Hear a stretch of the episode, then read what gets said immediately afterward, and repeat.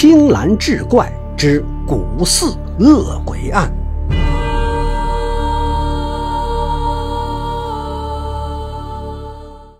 话说大清光绪年间，嘉兴府有个在安徽鸡西做生意的商人，名叫刘天玉。他身材高大，满脸胡子，胆子也特别大。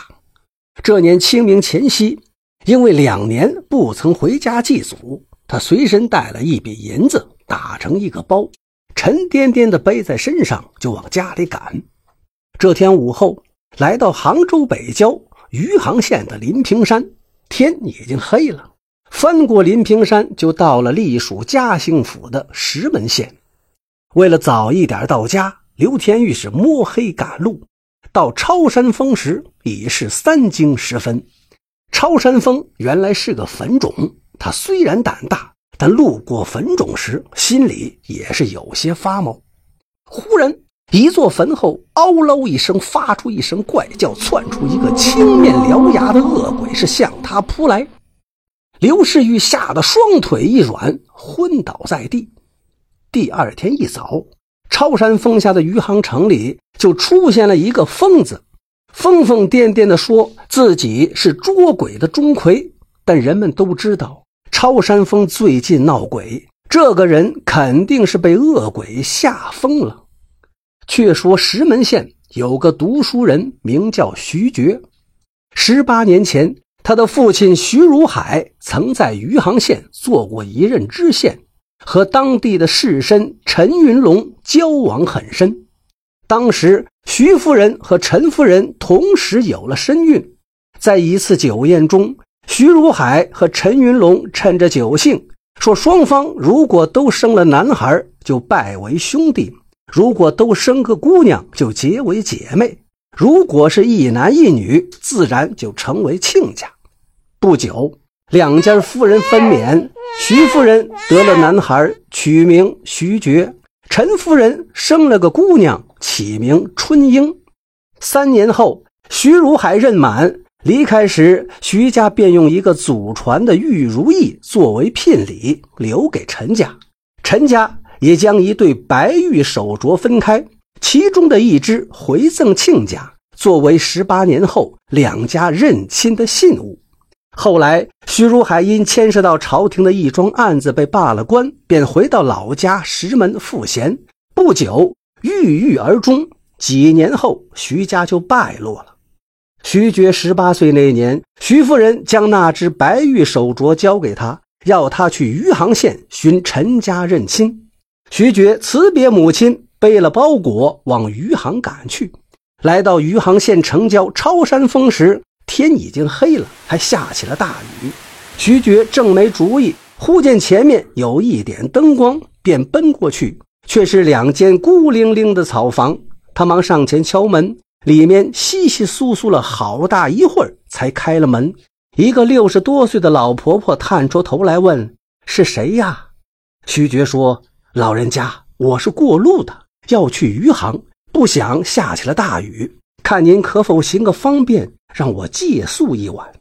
这老婆婆见徐觉眉清目秀，又背了个沉甸甸的包袱，便说：“我家里窄小肮脏，这位公子如不嫌弃，那就进来吧。”徐觉进了屋，见东间空着，就说：“要么我就住在这东间吧。”老婆婆起先不肯，徐觉说。婆婆虽说年纪大了，但终究一男一女，总有些不便。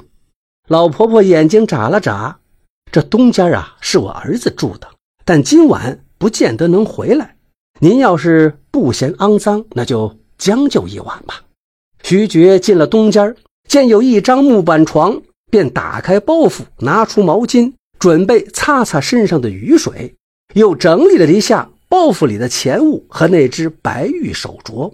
忽然，啪一声响，天棚上掉下一只红色的绣花鞋，正好落在打开的包袱上。徐觉吃了一惊，抬头一看，只见天棚口露出一个青面獠牙的恶鬼，他吓得是魂飞魄散，忙把包袱一提，是夺门就逃。只听“呲啦”一声，衣服挂在了门框的钉子上，他也顾不上太多，拼命逃出了门。被扯下来的那一条衣服就挂在了门框上。徐觉摸黑冒雨逃了一个时辰，全身早被大雨淋透。忽然一个闪电亮过，他看到不远处有一座古庙，忙跑进去。借着闪电的光亮，他看见神像倒塌，神龛前摆着几口棺材。徐觉知道杭家湖一带有个风俗，凡有钱人家会为健在的老人购置寿材，都要置放在附近的寺庙里。等到老人故去时，再运回家收敛，所以棺材里都是空的。他便壮了胆子，摸到神龛前，把包袱当枕头，蜷缩着躺下了。迷迷糊糊过了一会儿，天已经微微发亮。徐觉睁眼一看，吓得跳了起来。原来神龛旁边有一具浑身赤裸的女尸。他战战兢兢地起身，忽听得一口棺材里传出窸窸窣窣的声音。只见当中那口棺材盖“滋”的一声，竟掀了起来，从棺材里伸出一个头发胡子乱糟糟的脑袋。想不到逃来逃去，还是逃到这个鬼窟里来了，吓得他抓起包袱就往寺外跑去。这时天已大亮，雨也停了。徐觉趔趄着刚到山下的路口，就被两名衙役拦住了。衙役见徐觉衣衫凌乱、狼狈不堪，便仔细盘问。这时的徐觉惊魂未定，语无伦次地说着“鬼呀神呐”，自然引起了衙役的怀疑，便把他带到了县衙。这两个衙役怎么会在路口呢？原来余杭县的富绅陈云龙的女儿春英，昨天一早去赶乡试。这乡试每年清明节前夕才举行一次，所以是格外热闹。谁知春英这一去就没了踪影。到半夜也没回家，陈家遍寻不见，只好到县衙报了案。余杭知县名叫尤宗敏，进士出身，颇有胆识。接到报案，他便让衙役一大早分头寻找，正好撞见徐觉狼狈地逃下山来。衙役打开徐觉的包袱一看，除了一些日常用品和银两之外，竟然还有一只白玉手镯和一只女子的绣花鞋。尤知县当即审讯徐觉，徐觉就把昨夜的经过一一讲述。尤知县当然不会相信有鬼出现，便带了徐觉和几名衙役来到破庙查看。果然，在神龛下面发现一具女尸，手里还抓着一块布条，而那块布条正是徐觉衣服上破损的那块。旁边还有几件女子的衣裤。衙役打开那几口棺材。但每一口棺材里都是空空如也，哪有什么蓬头垢面的鬼？于是尤知县又让徐觉带路寻找那个老婆婆家。老婆婆告诉尤知县，昨晚确实是这位公子来投诉，他还带了一位姑娘。不知为什么，到半夜那位姑娘哭叫着逃出门去，这位公子也追了出去，后来就一直没有回来。徐觉一听叫屈啊！昨夜明明是我一个人前来借宿，您怎么说成是一男一女了？尤知县却不理他，继续询问老婆婆。知道她夫家姓赵，丈夫早逝，有个儿子名叫赵和忠，今年已经三十五岁，还没娶亲。尤知县又到东屋看了看，也没发现什么可疑的东西，只得带了徐觉等人回到县衙。陈云龙看了看那些衣衫，正是女儿春英的。又见徐觉包袱里的一只绣花鞋和一只白玉手镯，也是女儿所穿戴之物。只是那女尸却并不是自己的女儿春英。他一把揪住徐觉，说：“他杀死了女儿春英。”徐觉分辨说：“老伯呀，我真的没有杀人。”陈云龙不禁怒起：“若不是你杀了我的女儿，她脚上的绣花鞋和手上的玉镯又怎么会在你的包袱里？”徐觉是大呼冤枉。忽然，尤知县摆了摆手说：“陈老先生，您暂且放手。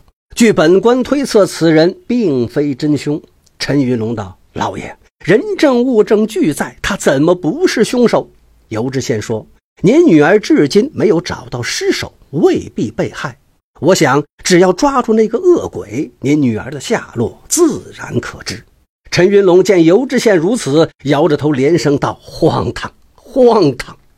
尤知县却并不理会陈云龙，让人把他送回家去，又把徐觉安顿在一间屋中，派人看守。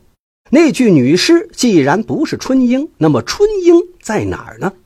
原来春英在乡试中玩得高兴，眼看就到了中午，忽然想要小便，因为到处都是人，只好找个无人凄静之处。他刚刚蹲下，忽听得身后一声咳嗽，吓得跳起身来。原来是一个老婆婆，这老婆婆正是那个赵婆婆。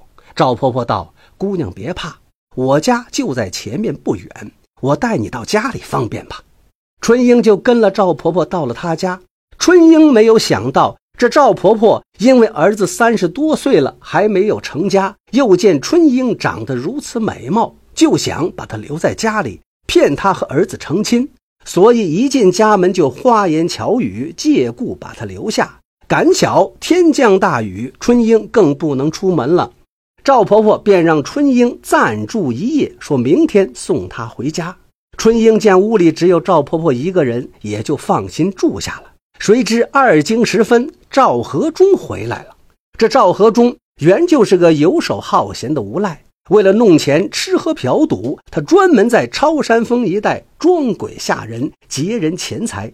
这天乡试散后，他暗暗跟上一个青年女子，把她挟持到破庙里，强行施暴后又给杀死。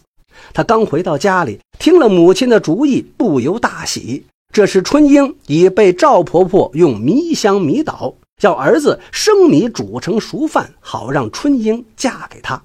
这赵和忠一见春英如此娇美，忙上前就脱春英的衣服。刚脱下外衣，忽听得有人敲门。情急之中，他忙抱了春英，躲进东屋的天棚。碰巧正是徐觉来借宿。赵婆婆原来不想让徐觉进屋，但看他一个文弱书生，又带了一个沉甸甸的包袱，便起了歹心，就让他进了屋。当徐觉进了东屋，在床上打开包袱时，被躲在天棚上的赵和忠看见了包袱中的银两，便想把他吓死。他戴上鬼面具，把春英的一只绣花鞋扔到了包袱上，引诱徐觉仰头朝上看。谁知徐觉逃跑时还紧紧抓着包袱。赵和忠心想：这徐觉一跑，必定会引来衙门中人，便带了春英的外衣，又把徐觉挂在门框钉子上的那块布条拿到破庙里。把衣衫放到女尸旁边，把布条塞到女尸手里。谁知当他回到家，春英已经醒过来逃跑了。赵和忠知道这春英一逃跑，肯定会报官，只有把春英杀死才能灭口。于是他又戴上鬼面具，穿上那件长袍子，出去追春英。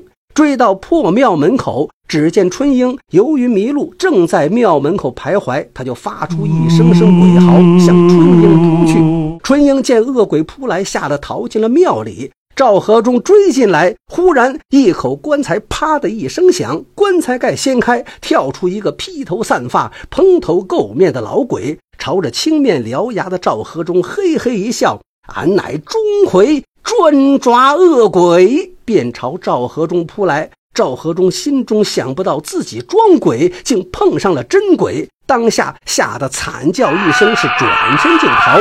蓬头鬼吼叫一声，紧紧追赶。春英侥幸得脱，跌跌撞撞地逃回家，抱住爹娘，哭得如同泪人一般。陈云龙夫妇见女儿回来，是又惊又喜。春英就把受赵婆婆欺骗和遇见恶鬼的经过和父母说了。陈云龙忙带了春英来到县衙，向尤知县说了经过。尤知县立刻带了衙役，再次赶到破庙，只见一个青面獠牙的恶鬼被捆翻在地，揭下面具，原来正是赵和忠。又听得一口棺材中传出一阵阵如雷的鼾声。让人打开棺材一看，想不到竟是被吓疯的刘天玉躺在棺材里呼呼大睡。尤知县又让人到赵婆婆家拘捕赵婆婆，并且搜查住宅。回到县衙，尤知县当即审讯。当赵和忠戴着面具被押上来时，那刘天玉一见，吼叫一声：“恶鬼，俺钟馗来也！”便要扑上前去。几个衙役将他拉住，一名衙役一把扯下赵和中的鬼面具，刘天玉忽然大叫一声，昏了过去。过了好一会儿，才悠悠醒来。这疯病竟然是不治而愈了。这时，那具女尸也有人来认领走了。陈云龙一见那两只白玉手镯，顿时明白了，于是问徐觉：“这位公子可是石门县人？可是姓徐？”徐觉回答：“正是。”陈云龙问：“令尊名讳可是徐如海？”徐觉大吃一惊：“正是。”小生奉家母之命来余杭县陈家认亲。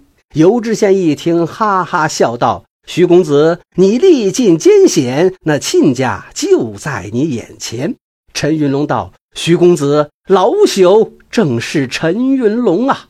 徐觉一听，是又惊又喜，当下口称伯父，跪在了陈云龙脚下。